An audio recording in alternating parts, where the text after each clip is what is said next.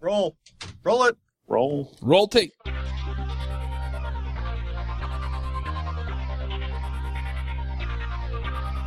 This episode is sponsored by Hired.com. Every week on Hired, they run an auction where over a thousand tech companies in San Francisco, New York, and LA bid on JavaScript developers, providing them with the salary and equity up front. The average JavaScript developer gets an average of 5 to 15 introductory offers and an average salary of over $130,000 a year. Users can either accept an offer and go right into interviewing with the company or deny them without any continuing obligations. It's totally free for users, and when you're hired, they also give you a $2,000 signing bonus as a thank you for using them. But if you use the Adventures in Angular link, you'll get a $4,000 bonus instead. Finally, if you're not looking for a job but know someone who is, you can refer them to Hired and get a $1,337 bonus if they accept a job. Go sign up at hired.com slash adventures in Angular. Does your team need to master AngularJS? Oasis Digital offers Angular Bootcamp, a three-day in-person workshop class for individuals or teams. Bring us to your site or send developers to ours. AngularBootcamp.com. This episode is sponsored by Wijmo 5, a brand new generation of JavaScript controls. A pretty amazing line of HTML5 and JavaScript products for enterprise application development in that Wijmo 5 leverages ECMAScript 5 and each control ships with AngularJS directives. Check out the faster, lighter, and more mobile Wijmo 5. This episode is sponsored by DigitalOcean. DigitalOcean is the provider I use to host all of my creations. All the shows are hosted there, along with any other projects I come up with. Their user interface is simple and easy to use, their support is excellent, and their VPSs are backed on solid state drives and are fast and responsive. Check them out at digitalocean.com. If you use the code Angular Adventures, you'll get a $10 credit. Hey, everybody, and welcome to episode 53 of the Adventures in Angular show. This week on our panel, we have Joe Eames, Hey, everybody. John Papa, Hey, everyone. Ward Bell. Hello, hello. I'm Charles Max Wood from DevChat.tv. Just a quick shout out while uh, I got the mic. I released Rails Clips, which is a video series on Ruby on Rails. I know this is an Angular show, but you know, some Angular folks do Rails. So if you're looking for videos about Rails, go check it out at railsclips.com. I forgot Katya. Katya, Hi. I just I can't see her there with Joe. So we also have a special guest this week, and that's Ben Drucker. Hey guys. Do you want to introduce yourself? Yeah, absolutely. I am an engineer at Eaze at the moment, and we are working with a full JavaScript stack, Node, Angular, and some other new and exciting stuff. Uh, just moved to San Francisco to join the company and have been doing JavaScript development front end and back end for the better part of, I would say, two years at this point. Got into it, sort of realized it was a wagon worth hitching to, and haven't looked back. Very cool. We have on the docket Angular apps at scale, and it seems like a lot of people kind of tout the single page app scaling because you move all of that logic and computing to the front end. And so it's executing in somebody's browser. So you don't have to do that work on the back end. So it's scalable. So if Angular is inherently scalable, then what do you mean by Angular apps that scale? Sure. So there's a very different meaning for sure on the front end. If you if you do your backends appropriately, the scaling advantage there is that you have very little state in your applications. You can spin up lots of new boxes and you can just scale by throwing computing resources at it. On the front end, you're dealing with one computer, uh, one user, but you have lots of state. And so scaling to me on the front end means sort of how do you manage this dramatically more complex application? Because on the back end, everything is a black box to the user. So you can break up your backend into 100 different services, or you can leave it as one. And at the end of the day, the user really doesn't know the difference. On the front end, like everything's running in one place. And so it's really a matter of how you organize the application itself in code as opposed to how you split it out into separate services that have some protocol for talking to each other. Um, and what I found is that really is the name of the game when it comes to building applications that don't make you tear your hair out. It's not about servers crashing due to load. It's about managing complexity because your application is going to be one thing on day one, and by day 365, if not quite a bit sooner, it's going to be something insanely different. And so, how do we cope with that transition? So, are there particular tools that you recommend for this?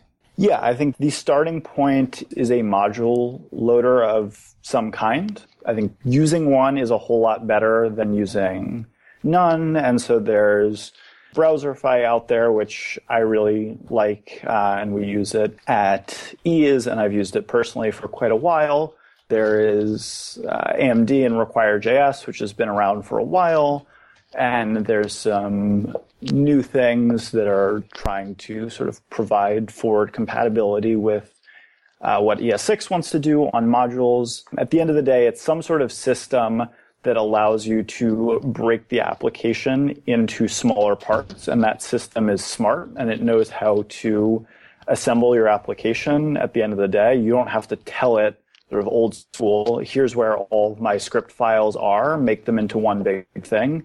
It needs to be smart enough to go to each package in the tree, find all the dependencies, and keep moving along so that your application can treat these uh, different bits of it as black boxes that expose a certain API and you get to consume them and it's easy to consume them. It's, it's a simple statement, whether it's a require or an import or something like that. Um, you have a concise and one line way to bring in third party code.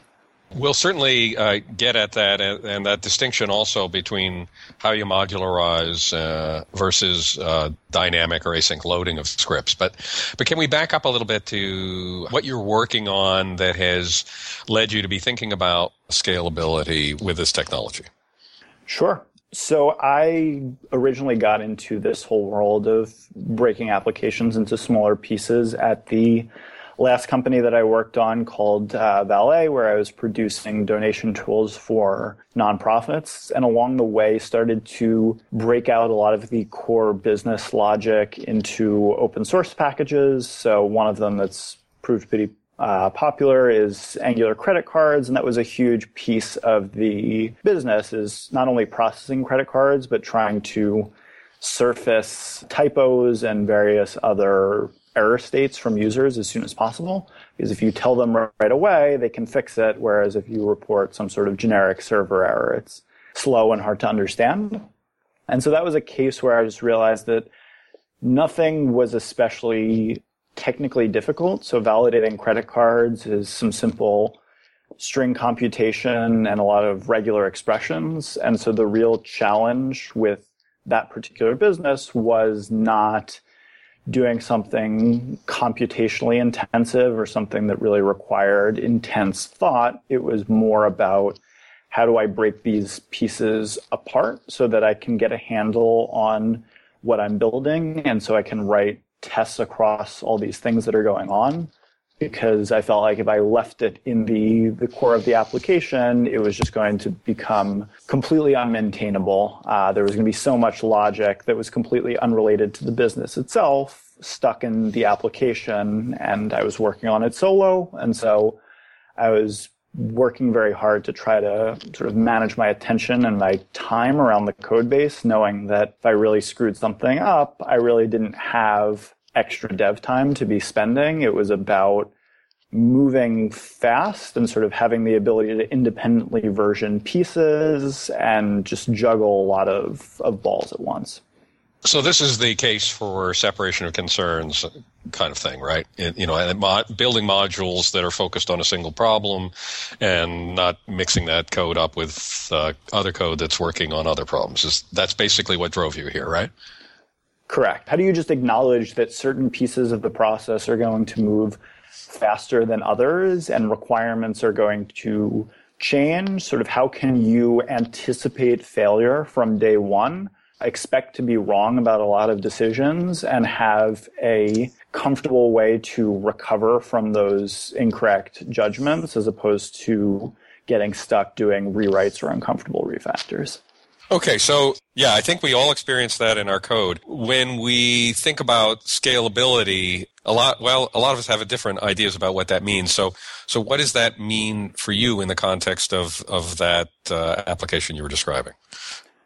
Sure. Uh, I think it hinges on that idea of expecting for the ground to shift underneath you and for things to change. Uh, very rarely do applications actually encounter legitimate performance challenges on the front end. Most of the time, you're not dealing with really complicated data processing or things where you're thinking about how to make maximally efficient use of the computing resources that you have the problem that's going to trip up sort of your standard business or consumer application where you have some forms and you have dynamic data flowing in is the the glue that sits between the pieces because you're you're building this tower over time where you're going to tack on all kinds of additions. And if you do that poorly you're you're building something that's vulnerable to surprises. So you may decide to add a particular feature and find that something that seemed like it should take a day turns out to take a week worth of untangling mixed concerns.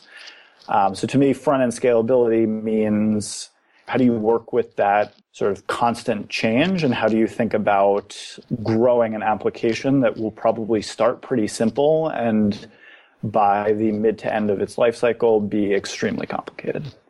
Okay, well, that's clarifying in terms of what you mean, and it helps us separate from a, a, another meaning that is often in people's heads, which has to do with the, you know, how many users, simultaneous users do you have and what kind of pressure there is put on back end resources and stuff like that, eh, which is certainly a very real problem for an awful lot of companies, and that tends to be what they mean by scalability. But your your focus is on the on scaling up a complex application from a development perspective. Is that is that a fair summary? Yes, and I think even on the server, when you're thinking about sort of concurrent users, the path to achieving some sort of scalability is to break the application into multiple pieces so that the piece that actually has the most computational pressure on it, you can put the appropriate resources behind it, so do message ben, queuing, whatever you need to do. Yeah, Ben, I'm kind of following yes. up on Ward's question there at this point. I, I, think I'm following where you're going, but if you could kind of, I think that can go in a couple ways, the way you're describing scaling. Are you saying scaling not in as far as users, but are you talking more about the goal being maintainability, creating more enhancements later, or in deployment, DevOps, kind of how would you one word summarize kind of the goal of what the kind of scalability you're talking about? So I think maintainability is a fair analog, um, but maintainability itself could be split into two pieces. There's sort of your ability to add the sorts of features and changes that a user would recognize, things that have far reaching or even small changes to the end user experience of an application. And then there's also the somewhat obscured from users issue of bugs. Um, and I think that's something to think about as well as you talk about scaling an application is the temptation is always to just inline this simple function that you think you understand today. The question is like, will you need that function to do something else down the road? And how many scenarios are you able to test? How well is your code able to adapt? And for a feature, that means like adapting the, the pixels on screen for a user. But for internal APIs, you're talking about sort of changes in the way that you're gluing the pieces together and how much when you add something do you need to know about how all of those internals work and in order to know that information can you look at tests or documentation, or do you have to read and understand every single line of the source code in order to have any sense of what will happen when you take a particular action? And are you designing for for uh, teams, or do you you know how big is your development team typically? Team size definitely matters, but the the more important thing is is the general trend, regardless of team size, which is when you have this product uh, or building a company, and it turns out you should actually be building four different applications, each of which is focused on a particular user group. Whether if it's a marketplace, you have one thing for your sellers and one thing for your buyers. Something to that effect is quite common at this point, and that's sort of the, the highest level of modularity rather than building one app. You're going to build a couple of apps, and then the question becomes how do you share between those applications because there are inevitable overlaps? How do you manage them? So let me back up a little bit from that, or maybe I'm switching gears on you. When you think about the application, perhaps the application that you're now building at your current company, which is Eaze, right? Yes. It would help us a little bit, I think, to understand kind of the broad architecture, like because you you really think of this application in an end to end, right, perspective, not just on what's being developed on the client. So, can you give us the big picture behind the architecture of Eaze, and how then we can fit this back in? Sure. I mean, so I, I, think I should start by giving people the 30 second run through of what Eaze is uh, and what we do as a company. Eaze is a medical marijuana technology company. So we are sort of the, the Uber for weed, uh, as has been quoted. And that means. uh, uh, I want to be. Do I need to be a driver? How do I sign up to be a driver? You'd have to be in uh, in California to to be a driver but the mechanics are very similar. So a huge chunk of Eaze's value is fast and reliable delivery time. Uh, drivers are on the road running a mobile application. Uh, they're having orders come into them in real time. As a medical marijuana patient, you're placing an order through a mobile web application because of the App Store and Play Store rules. You actually have to have this uh, as a mobile web application. So from mobile and desktop, pretty even split between them. So you're placing an order there. Uh, that order is dispatched from this front end application to an API. Uh, that API sends out the order to native mobile applications uh, that drivers are running. And then there's a lot of administrative effort to understand how orders are flowing, to do quality control, and just manage the, the user experience to the tightest extent possible. Well, it sounds like you could have a great cross sell with pizza. Uh, but I digress. so behind all of this, what do you like? I know, for example, that Uber is running Node front to back. Are you guys running Node in the? I mean, in the back, and then uh, other stuff in the front. So, so, so what, what have you got behind the scenes there propelling your application?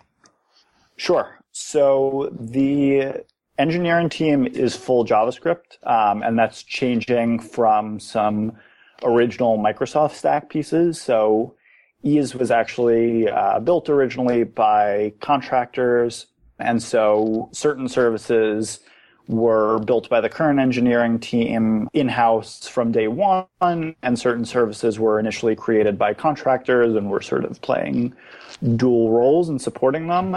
So I would guess by maybe the end of this year, it will be 100% JavaScript. Uh, right now, there are still a couple of bits uh, that to us as an engineering team are essentially black boxes that we don't deal with directly, and we're just making API calls and sort of not worrying about what's going on behind the scenes. So is my client, uh, my Angular client, is it talking to a, um, a Node API or uh, or a Node a single Node server? Is it talking to multiple Node servers? What you know? How, how does it flow? Like I'm I'm you know I'm sitting here with the uh, you know my client app and I'm making I'm making a call to the server. Am, am I making it to a single server or multiple servers? First of all. Sure. So right now it's a single server, uh, but Eaze actually has two products, and so there are entirely independent APIs for those issues. So there is uh, eazeup.com, which has been around since day one, uh, and that's your your ordering system. Uh, and then very recently released is uh, eaze.md, which is a system where you can actually go online, have a consultation with a doctor directly in the browser, and get a medical recommendation that you can turn around and use immediately on eazeup.com if approved. And so, for example, right there, uh, EazeMD has two backend services, one for the REST API and one for the WebSocket communications that needs to happen there. And those are entirely independent from the primary API, which is still one single large application. are you finding that uh, as you run this that you're getting? I mean, where where are the bottlenecks showing up as you guys are? I, I assume you guys have been in production, you're taking orders and so forth. Yes. So Eaze has been around for quite a while at this point. I mean, actually, a young company, but quite a while for this space. We've sort of quickly become the the biggest player here, and yeah, taking thousands of orders. So the the big like at this point that we see as a team is around this issue of growing the business and changing from a single simple application that could sort of be duct taped together by humans doing customer support and just growing fast enough that customer support is no longer able to solve a lot of problems. So initially uh, launching in San Francisco, and now at this point in San Francisco, San Diego, and Los Angeles, in select areas of San Diego and Los Angeles, growing to basically the whole metro area in both those cities this year. The volume of orders is going to go through the roof, and so there's a lot of emphasis on solving all of the technical and design debt as soon as possible because we can't solve small order issues anymore by just having an email conversation with somebody. We, we need to be at the level of Uber where it's a perfect experience 99.99% of the time and that business can scale, whereas one that requires regular support intervention can't. I'm going to switch gears a little bit. Sure. Because that's what I like to do. so just kind of taking up a, a, little bit with, we talked about scaling a little and uh, we talked about kind of what your company's doing with it. And I assume you're applying some of those principles to what you're doing with at Eaze and your previous ventures.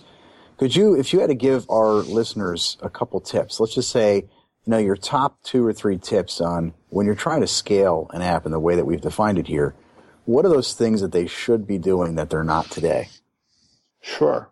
I think the overarching principle is to focus intensely on the glue between the parts uh, and less so on any individual part. If you connect everything properly, oftentimes you can take an occasional shortcut and sort of leave a comment in there mentioning that you need to come back.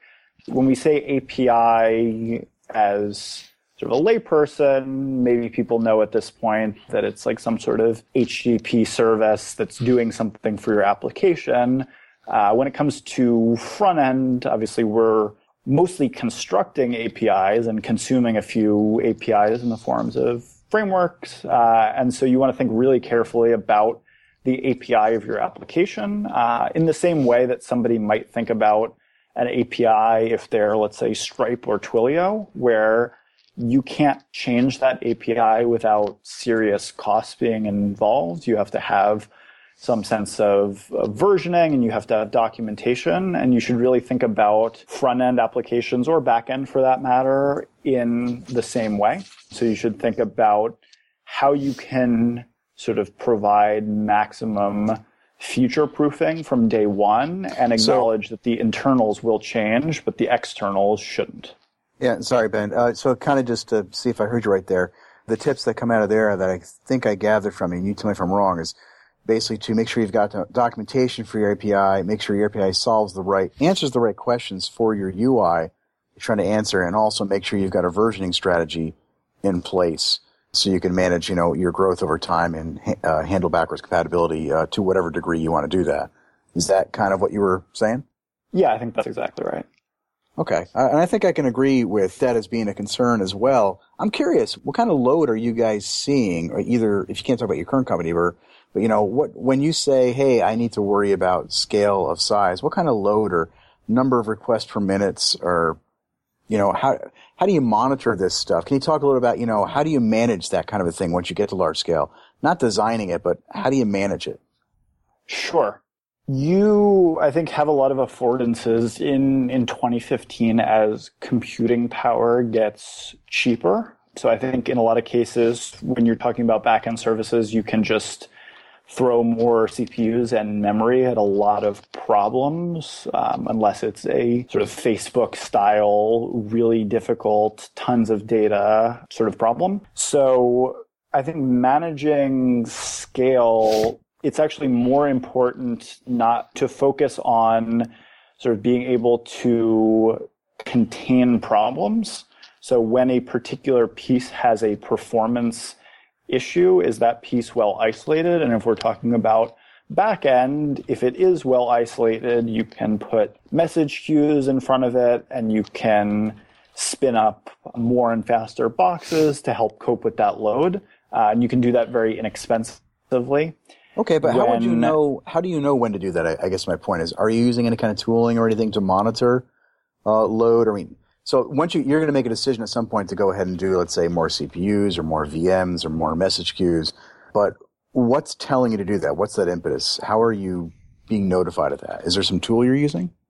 I think it certainly helps to have automated tooling for sort of the alarm bells issues where something is going really, really wrong. For other issues, I found it's most helpful to just have some sort of regularly scheduled kind of performance auditing that you're doing where you take a look at your response times. Maybe you set a, uh, a 95% threshold that you think is acceptable. And inevitably over time, you're going to start doing more things and you're going to put more pressure on that threshold that you've set. And when you start to peak above that threshold that you've set as an acceptable latency, response time, whatever your metric is, at that point you just do some targeted investigation for the single highest leverage optimization that you could make. And so in some cases that might just mean spending a half day on one particular thing. But I don't think it's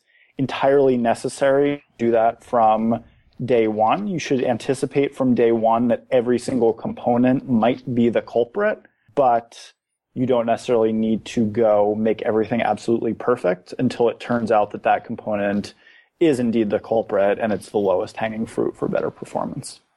So, Ben, I, I want to ask you one more server side question, and then I'm going to spin it back to the client side for a brief bit.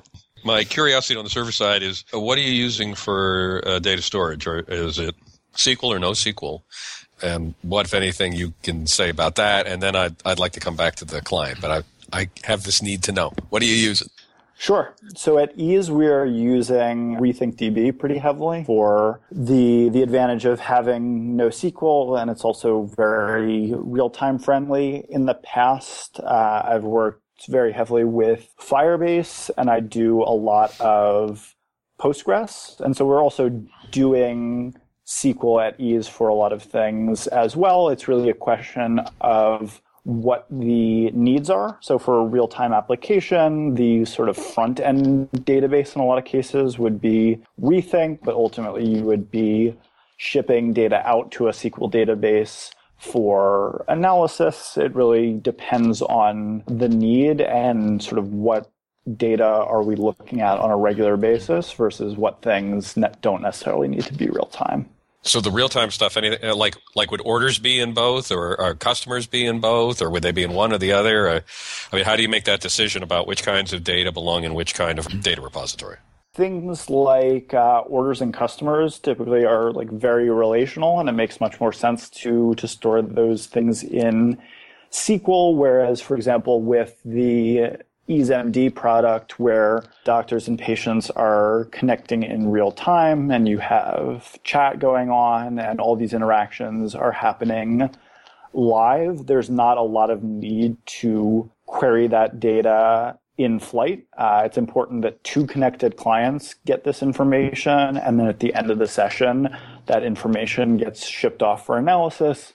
But it's not necessarily critical that you be able to make SQL queries on those active sessions. So that sort of informs that decision there. Gotcha. So let's let's swing over to the client where your app is primarily Angular. And is Angular do it all for you, or do you feel that we should be uh, aware of something else going on there? So I think people should investigate the module tools out there. So what Angular is giving you is dependency injection. And I think that in a lot of ways not without its uses, but a lot closer to the sort of web development that we think of as completely antiquated and never something that we would do in 2015. So it's pretty well agreed upon that it would be a bad idea to publish every single service in your application on the window.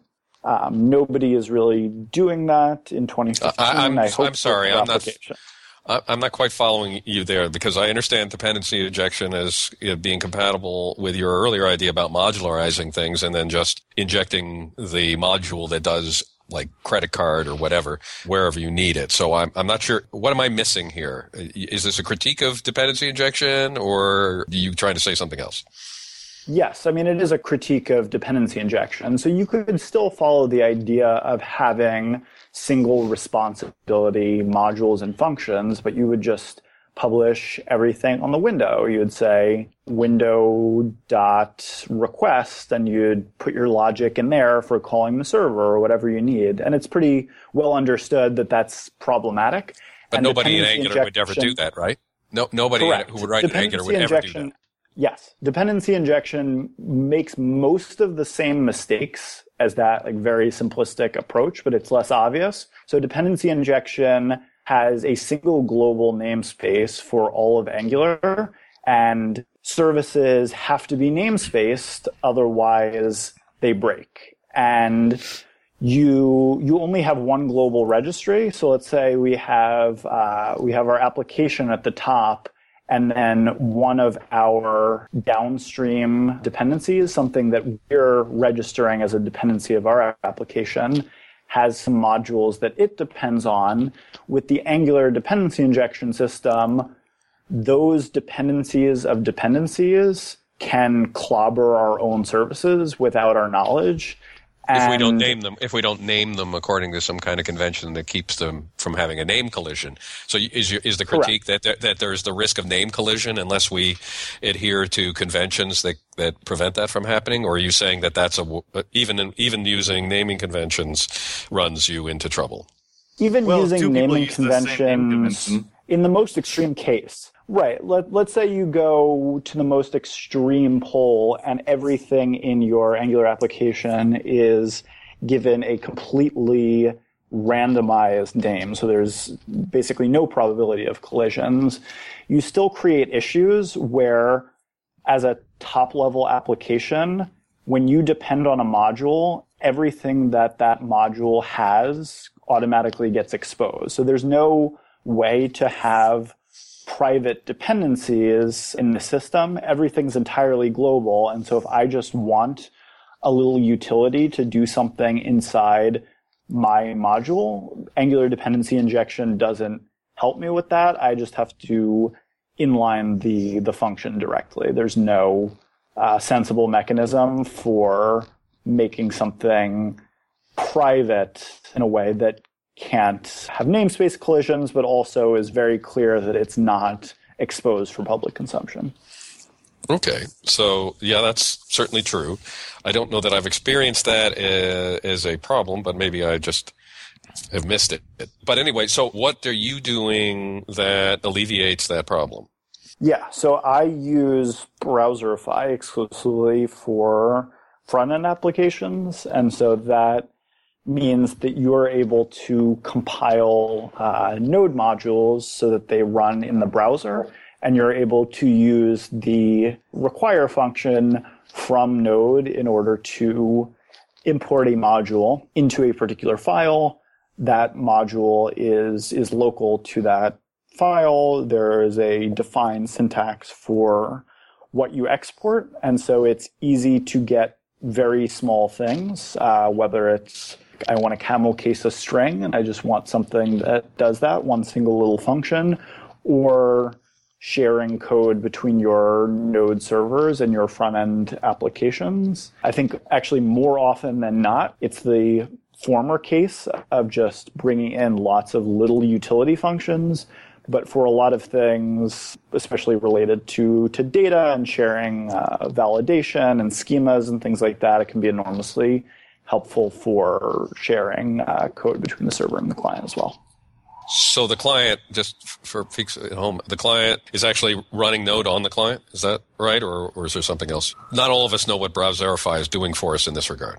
Sure. So, so you have a compile step uh, where you're giving Browserify an entry point, and it is taking that entry point, looking for all of the require statements inside that entry point, uh, a specific file or a glob, and then traversing those pieces in order to ultimately build one big chunk of JavaScript but there is no node runtime that's happening in the browser. It's basically wrapping things in closures and creating an internal registry of these pieces so that there is a require function that's defined inside the code that it outputs. And when you run the code, require internally works the way that it would work in Node just that the dependencies that it'll need to go get have actually been inlined so that it's not dynamic, it's entirely synchronous.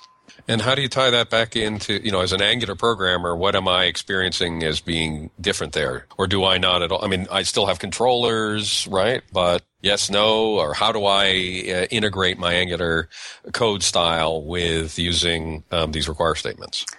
Sure. So high level Angular concerns like having controllers and services would not change. The, the most notable change is that for modules that properly export in a node compatible format, which Angular, all of the various split off Angular packages like the router do, UI router does this among some other uh, popular third party plugins.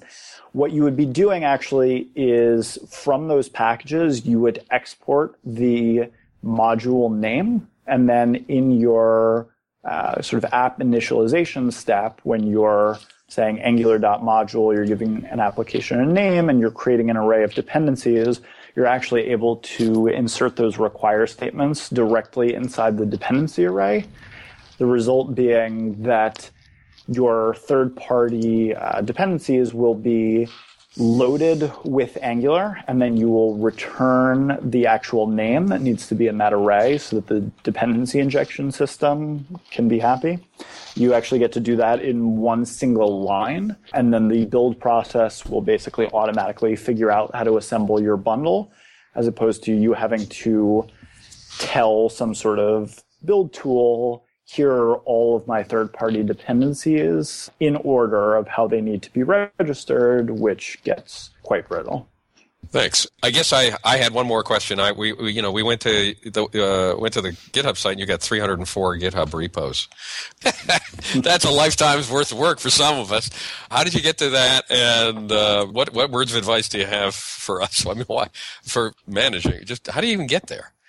I, I think it's about building the shipping muscle for one and just getting very comfortable releasing packages. I think not unlike any other habit. On day one, it's really hard. Uh, a year or not even a year, maybe a month in, it could be considerably easier.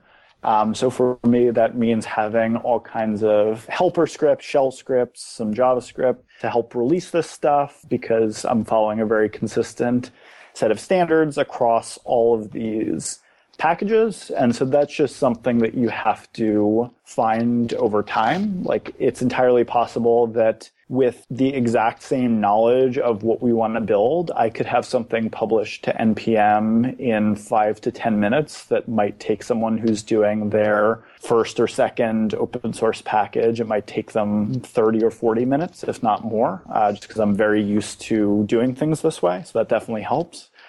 I think the other one is just not treating open source as sort of this name brand activity where everything either has to be Angular or React or it has to get hundreds of stars. I think it can be extremely helpful to think about open source JavaScript these days as sort of the evolution of the snippets that people used to have in their text editors, where we're trying to sort of create all of these Lego bricks that are individually well tested and documented.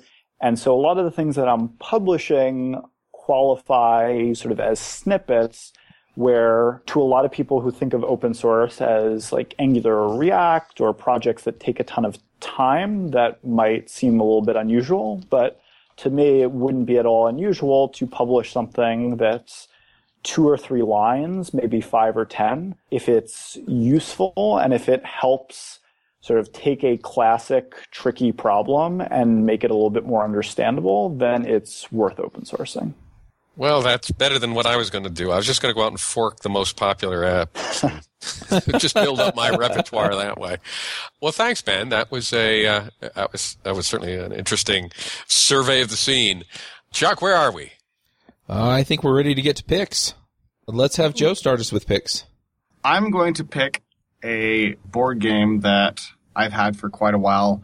I actually kickstarted it, and a guy that I know who works for Pluralsight or, or used to, I think he still works for Pluralsight, actually created, and it's called Robots on the Line.